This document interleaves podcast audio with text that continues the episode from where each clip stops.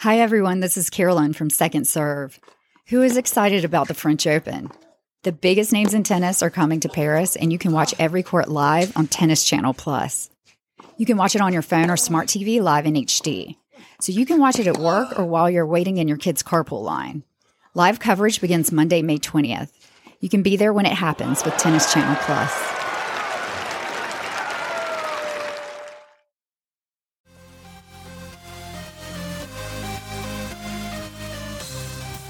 Hi, this is Carolyn, and I'm here with Erin, and we are so excited to have Michelle here with us. People refer to her as the cardio tennis guru. Michelle has been with Cardio Tennis since it was created in 2005 and was the global education director. So, Michelle, can you share your background with cardio tennis, how it came about, and what exactly you do? Hi, I would love to. So cardio tennis was launched, started in 2005. The very smart people in the tennis industry looked at research and said, wow, fitness activities are kind of kicking the butt of traditional sports. All right. So not just tennis, football, baseball, all of them. So they said, what can tennis do to compete with the fitness industry? And that's how cardio tennis was born.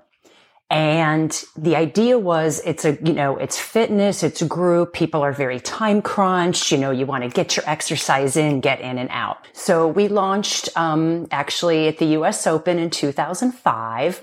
We had a really big media day with 50 media outlets there. We had a bunch of celebrities. We were doing cardio tennis from three o'clock in the morning till I think noon, you know, nonstop for all the media. Um, it was really great. And, and it just took off. Like we thought, thought, oh, this will be great for the United States. We never thought that it would be so global and that coaches and tennis consumers in so many different countries wanted to be a part of it. So my role has been really more um, more so on the coach side as opposed to the consumer side. So um, all the education that has been developed and grown over the years, all the program development, new products, that sort of thing. That's kind of been, that's been my role. And so that allows me to, I do a lot of traveling, um, in the United States and, um, before pandemic internationally, but, um, you know, that will, that will pick itself up again as well. What a cool opportunity. Can you tell us why cardio tennis is a group fitness class and how league players can benefit? Carolyn and I play in a lot of league, USTA leagues. Um, and I've done cardio tennis. Have you done cardio tennis? Yes, I did it once and yeah. it was a lot of fun. It is fun. Yeah, I've yeah, done it's it a lot well. of fun. Yeah. I'm going to ask you a question after I answer this one. All right. Okay. that was so, uh, the interviewee interviewing yes. the interviewers. um, so really we position it as group fitness and not a tennis class. Now, that being said, a lot of instructors, tennis coaches out there, they're still delivering it as a tennis class, meaning there's not that much difference. They maybe put on some music and they feed a lot of balls. Well, that's not what cardio tennis is. It's very specific. It's very purposeful. There is a very specific format with time hacks just like any group fitness class. All right. So if you go to an Orange Theory fitness class or a Les Mills body pump class or any of these big brands, you know what you're getting. Okay. They have their own language. You know what the experience is going to be. My goal has always been that whether you take a cardio tennis class in San Francisco or New York or London or Sydney, Australia, it should always be a very, very similar experience. Okay. From a language and what the benefits are going to be. It's really about group heart rate training. So we've been doing group heart rate training since 2005. Nobody else was doing that. Okay. Fitbits didn't exist. All these apps, nothing existed like we see today. So tennis was actually the leader in this area of group heart rate training. So if you really experience a true cardio tennis workout, you're going to be wearing a heart rate monitor. The coach is going to have an iPad on the court with them and you're going to see all of your, um, your data on that iPad and you're going to get an email after the workout that tells you what you did. Now, how that transfers over to all of our hundreds of thousands of league players. All right. If you look at any sport, okay, it doesn't matter what it is, there's basically three phases. You have your practice phase, you have your, you know, your technical strategy phase, and you have your fitness training phase. All right. So if you're going to be a good, a great athlete in any discipline, you need to do all three of those. Well, our league players don't get enough on the fitness training aspect. All right. mm-hmm. Definitely. So, definitely. Right. Yeah. We're both shaking our head. Yes. Yes. That's okay. correct. and so why would we not use our own sport to train for our sport. So I would guess for you guys, you probably do maybe some sort of clinic lesson, maybe on a weekly basis, right? Then you probably do, you know, do a bunch of practicing maybe with your teams at least once a week. And then Sometimes. I would say, okay, what are you doing for fitness conditioning? And you Is that our question? May, right? so we may or may not have an answer. Right. Yes. So cardio tennis could be utilized as your fitness, your conditioning, your endurance training. So athletes that do, and I refer to everybody as an athlete. Okay. If you're on my court, if you're doing cardio tennis, you are an athlete. Okay. So what is the athlete, um, doing to one, help with injury prevention? For their tennis career, because we see a lot of injuries, their overuse injuries, their lack of strength training injuries, etc athletes that do cardio tennis, they will say, I now get to balls that I never got to before. Just take that all by itself. You are now winning more points. And I think ultimately as a league player or a tournament player, our goal is to win. Okay. And what are the things? I mean, fixing your forehand is not necessarily going to help you to win points. Okay. Yes and no. Okay. If I can get to balls that I never got to before, well, guess what? Now I'm still in the game and chances are I'm going to outwear my opponents. Right. One of the things that I know Carolyn and I both do because we both play singles and doubles is we both very boringly run on treadmills, which is, let's just say, like it's not the most fun thing in the world to do. But I've noticed, and I think the difference between doing something like that and doing what cardio tennis does, which is anaerobic, right? More right. versus Yep. Whatever. I was noticing even when I was running a lot, I would get into a match and I was still like, just really having trouble, you know, catching my breath a lot of times. But I think the difference with cardio tennis when I did it, and I'm sure our programming wasn't set, you know, like what you described, we did a lot of like ladder work and, you know, those quick, like you said, getting to points. And that's the big difference, I think, in cardio tennis rather than just going to the gym and getting on a treadmill or any other, you know, thing where you're just on there for 30 minutes, you know, just to kind of burn some calories. Erin, I'm really glad you brought that up. That's that's actually a huge it's a huge point. So there's never anything wrong with running on a treadmill, right? I mean, being in motion, moving is always a good thing. But if you think about what our sport of tennis is, it's multi-directional. It's start and stop. So if I get on a treadmill or I go outside and I just run a couple two or three miles, again, is it good for my health? Yes. Is it good for my tennis game? No, I'm not training for what the sport at hand is. So in, in cardio tennis, and we also refer to it as high intensity interval training. Okay. So, cause that's really what it is where you're training for short periods of time at much higher heart rates, and then you have short periods of recovery. Okay. So running on a treadmill, you could simulate that by doing more sprint work, elevating the incline of the treadmill. But people always ask me, how do I get fit to do tennis? Well, you do tennis.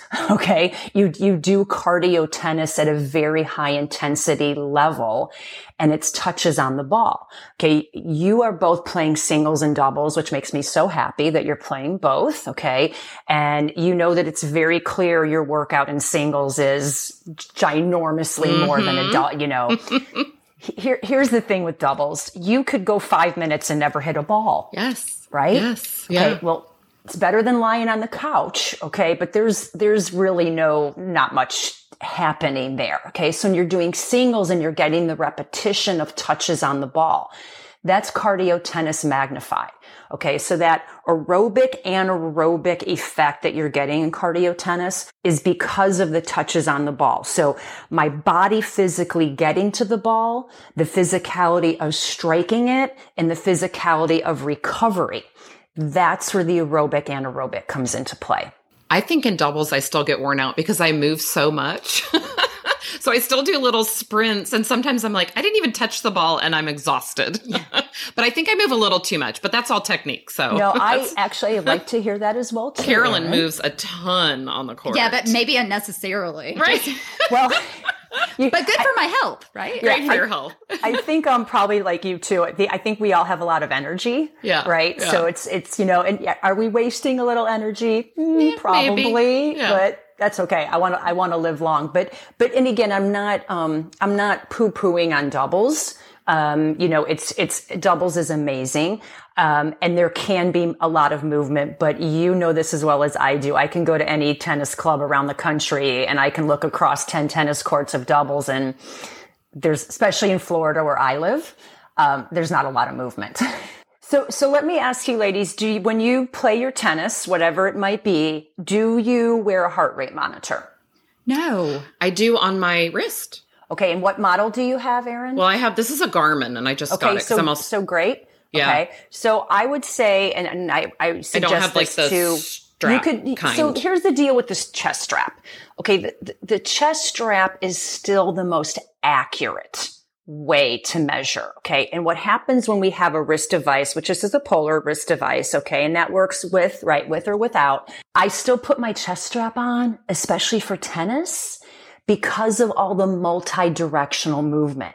So the wrist devices where it's the light is tracking the, the blood flow, it's not reading. Like if you were to just run in a straight line for five miles, it would be very accurate. With tennis, it tends to not be just because of the movement in three dimensional, the side to side, the forward back.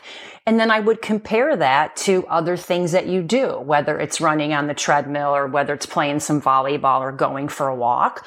So you really learn to understand your body. But not only that, that you know, you, you need to push yourself. Okay. Most people think, Oh, I'm working out really hard. Well, if I put a heart rate monitor on them, it would tell me what zone they're in. And I would probably be like, you're not working out as hard as you think you Think should you are. be. Mhm. So yeah. So anyway, just something you can think about.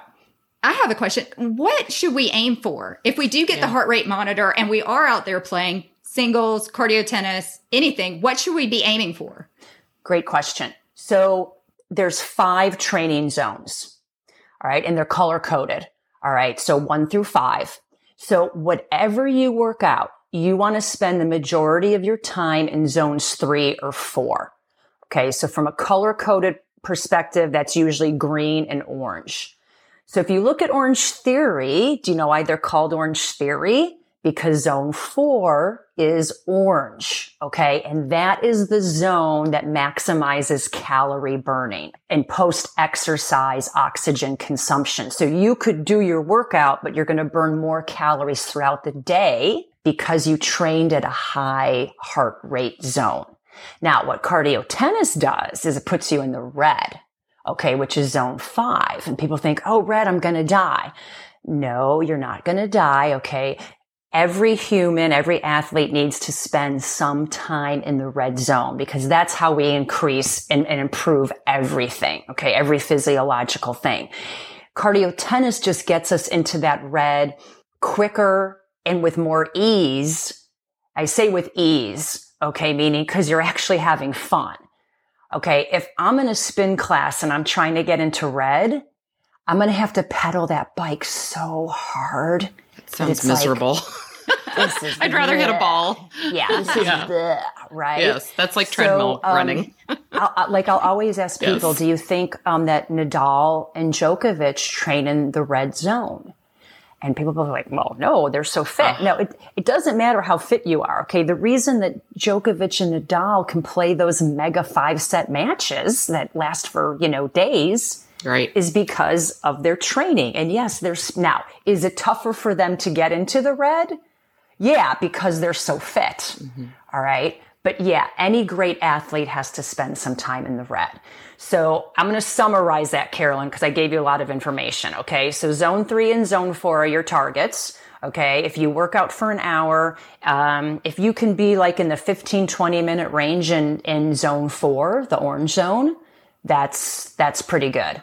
And here's the thing. If you have an Apple watch, okay. Yeah, a lot of people do. Which mm-hmm. are lovely, but they're not great for fitness because they don't give you zones.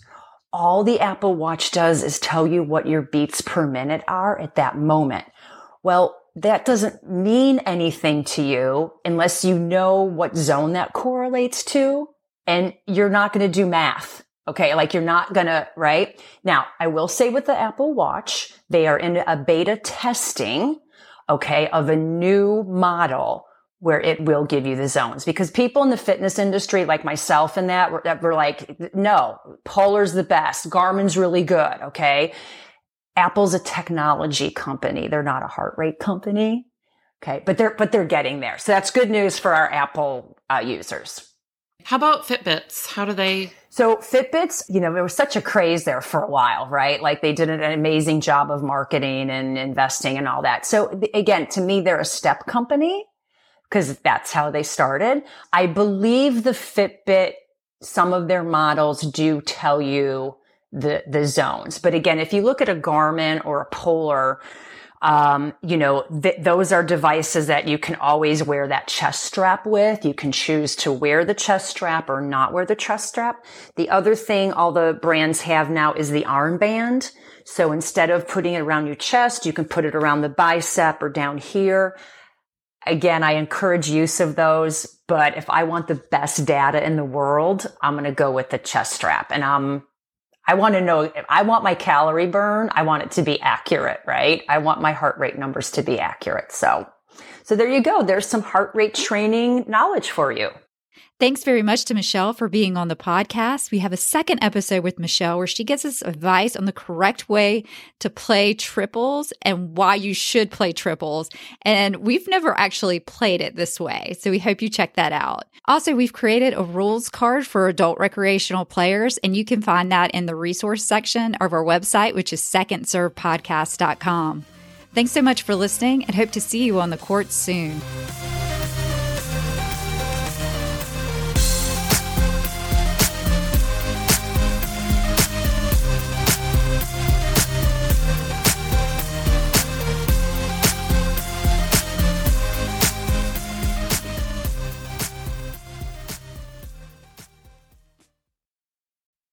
Hey, Second Serve listeners, this is Erin. Carolyn and I are so excited that the second slam of the year is happening this month.